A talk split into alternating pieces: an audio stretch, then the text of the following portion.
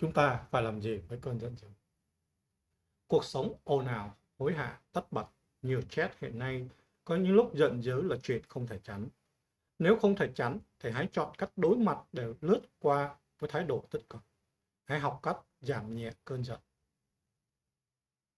Giận dữ là thái độ bực tức, khó chịu, là cảm xúc rất tự nhiên khi gặp phải những điều không vừa lòng, không đúng ý, hoặc khi ai đó làm cho bạn bực mình. Giận dữ là một phản ứng tự nhiên đối với nỗi đau về thể chất lẫn tinh thần.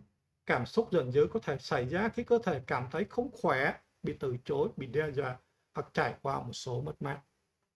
Kiểm soát cơn tức giận của bạn tức là làm chủ được những lời nói, cử chỉ, hành động của bản thân khi tức giận, không làm tổn hại, tổn thương đến đối tượng xung quanh.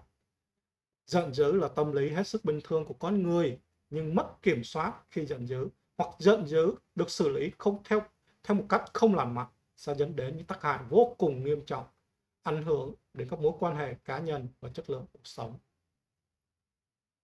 Khi giận dữ, chúng ta có xu hướng có xu hướng nổi nóng, nói to, quát to, nói những lời nói cay độc, có những hành vi như quăng đập các đồ vật gần quanh mình, hoặc thậm chí muốn sử dụng vũ lực để giải tỏa cảm xúc.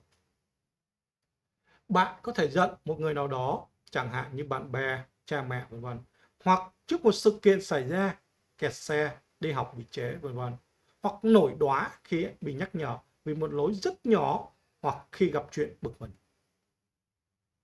Những nóng giận dù là nhất thời cũng đều khiến ta cảm thấy khó chịu, bực bội, tức tối, thậm chí muốn trả thù. Cơn tức giận khiến ta không làm chủ được những lời nói, cử chỉ, hành động của bản thân. Hậu quả, hành vi bị điều khiển bởi cơn tức giận có thể rất nặng nề, nghiêm trọng. Trong thực tế, đã có rất nhiều những trường hợp vì tức giận đã gây ra những hậu quả khôn lường. Đó là những người vì tức giận khi bị phản bội mà phóng hỏa giết người, cũng có người vì những lời nói chê bai chế giễu mà giết bạn bằng những hành vi tàn nhẫn nhất. Sự giận dữ không chỉ làm người khác đau khổ, khó chịu mà chính bản thân chúng ta cũng cảm thấy không thoải mái và thanh thản. Nó gây bực bội khó chịu, khiến các công việc khác cũng không thể làm hoàn thành một cách tốt đẹp. Có thể làm giảm nhiệt tình của chúng ta trong cuộc sống, lấy đi sự tự tin của bản thân. Sự giận dữ không kiểm soát có thể dẫn đến những tranh cãi, đánh lộn, bạo hành, vân vân. Sự giận dữ khiến ta mất đi khả năng đánh giá khách quan, không còn bình tĩnh, tỉnh táo để xử trí mọi việc một cách hợp lý, thấu đáo. Con người chỉ có thể đưa ra những ý tưởng sáng tạo khi bình tĩnh và hạnh phúc. Chút giận sang người khác là mất đi mối quan hệ tốt đẹp với những người xung quanh. Sự giận dữ luôn đi kèm với những nỗi ân hận. Tức giận chỉ làm bạn nhỏ nhen mà hơn. Khoan dung, bỏ qua lỗi lầm, thiếu sót của người khác, giúp chút được gánh nặng tinh thần và tự giải thoát khỏi những tác hại mà cơn giận có thể gây ra. Tức giận là sát thủ thầm lặng đối với sức khỏe và tinh thần của bạn. Giận dữ sẽ khiến cơ thể tổn hại, thường xuyên căng thẳng, ở mức cao sẽ khiến sức khỏe bị tiêu hao. Không kiểm soát được cơn giận sẽ gây tổn thương về tâm trí, mệt mỏi về tinh thần, cơ thể thì dịu giá. Thường xuyên tức giận có thể làm tiêu hao nhiều năng lượng của trí não và làm mờ đi những suy nghĩ. Ta phải biết thể hiện sự tức giận đúng lúc, đúng chỗ, tìm cách giải quyết vấn đề và tháo gỡ những cảm xúc tiêu cực của bản thân. Vì sự giận dữ nếu bị dồn ép vào bên trong sẽ gây căng thẳng cực độ, huyết áp cao hoặc khủng hoảng. Không biết làm thế nào để thể hiện sự giận dữ một cách phù hợp khiến ta liên tục tìm cách chống đối, nghi ngờ hoặc chỉ trích mọi thứ hoặc đưa ra những lời bình luận cay độc. Rất tiếc, cuộc sống hiện nay dường như làm cho người ta xa cách nhau hơn, xảy ra nhiều xung đột hơn, bạo lực hơn. Trong cuộc sống có cảm giác chúng ta động tới đâu là có thể giận tới đó. Ra đường gặp hoặc chính chúng ta đang chạy xe ẩu, gây kẹt xe. Đến cơ quan thì áp lực từ lãnh đạo, có có khi thì bị đồng nghiệp chơi xấu vân vân.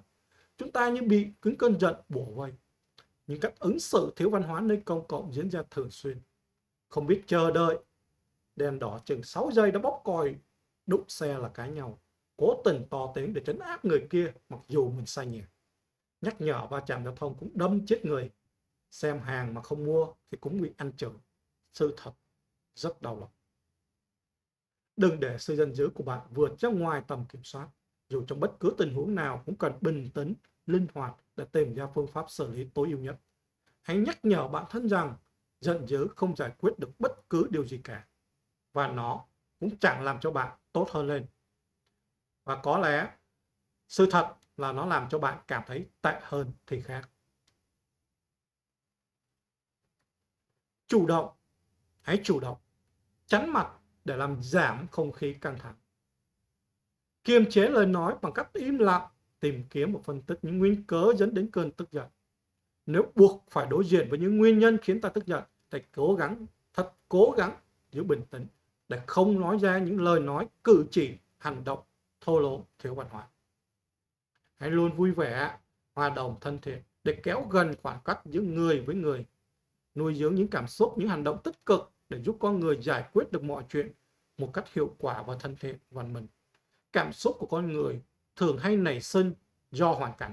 Vì vậy, con người phải biết thích ứng hoặc thay đổi, điều chỉnh phù hợp với hoàn cảnh để tạo ra những cảm xúc và hành động tích cực. Nếu không rèn luyện được khả năng kiểm soát cơn tức giận, chúng ta sẽ dễ đối diện hơn với rất nhiều những thất bại. Hãy hiểu rõ tác hại của nó. Hãy đặt mình vào vị trí của người khác để có cái nhìn khách quan hơn, tích cực hơn. Từ đó kiềm chế cảm xúc và hành động của bản thân và của cả đối phương nữa.